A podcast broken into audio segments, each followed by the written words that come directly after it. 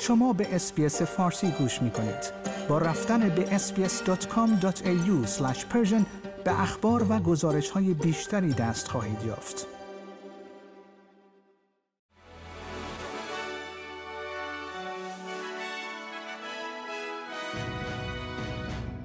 درود بر شما نیو ساعت هستم و این پادکست خبری روز جمعه دوازده ژانویه است غول سوپرمارکت الدی به وولورث پیوسته تا قبل از تعطیلات کالاهای روز استرالیا را به فروش نرساند. الدی تا 26 ژانویه محصولات مضمونی مانند پرچم را به فروش نخواهد رساند. این در حالی است که پیتر داتن رهبر اپوزیسیون از خریداران خواسته وولورث را به دلیل تصمیمش تحریم کنند.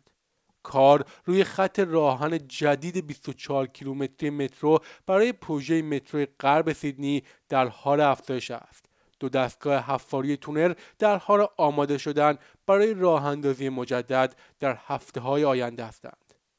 پس از اتهامات آفریقای جنوبی مبنی بر ارتکاب نسل کشی در دادگاه جهانی سازمان ملل کاخ سفید به شدت از اسرائیل دفاع کرده است. پرونده آفریقای جنوبی علیه اسرائیل بر اساس کشتار بیش از 23 هزار فلسطینی از جمله 10 هزار کودک و مسدود کردن کمک ها و مراقبت های بهداشتی تخریب خانه ها و اخراج و آوارگی مکرر فلسطینی ها در غزه است. اسرائیل تمام این اتهامات را به شدت رد کرده است.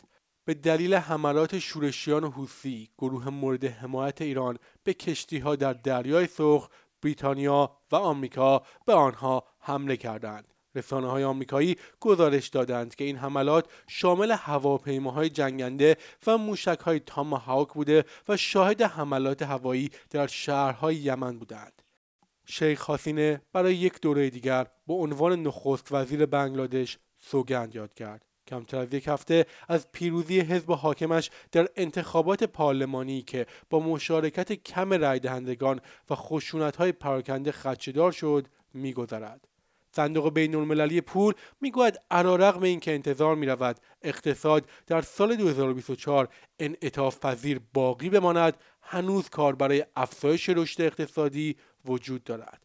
به گفته صندوق بین المللی پول اگرچه رشد در حدود 3 درصد است اما این بسیار کمتر از میانگین نرخ رشد قبلی یعنی حدود 3.8 درصد است